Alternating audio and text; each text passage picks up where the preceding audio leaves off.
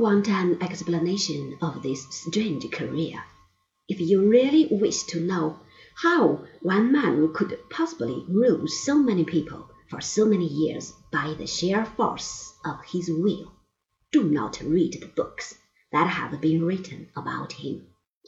Their authors either hated the emperor or loved him. You will learn many facts, but it is more important to feel history than to know it.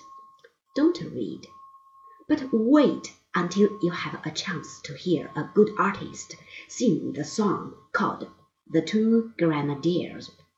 The words were written by Heine, the great German poet who lived through the Napoleonic era.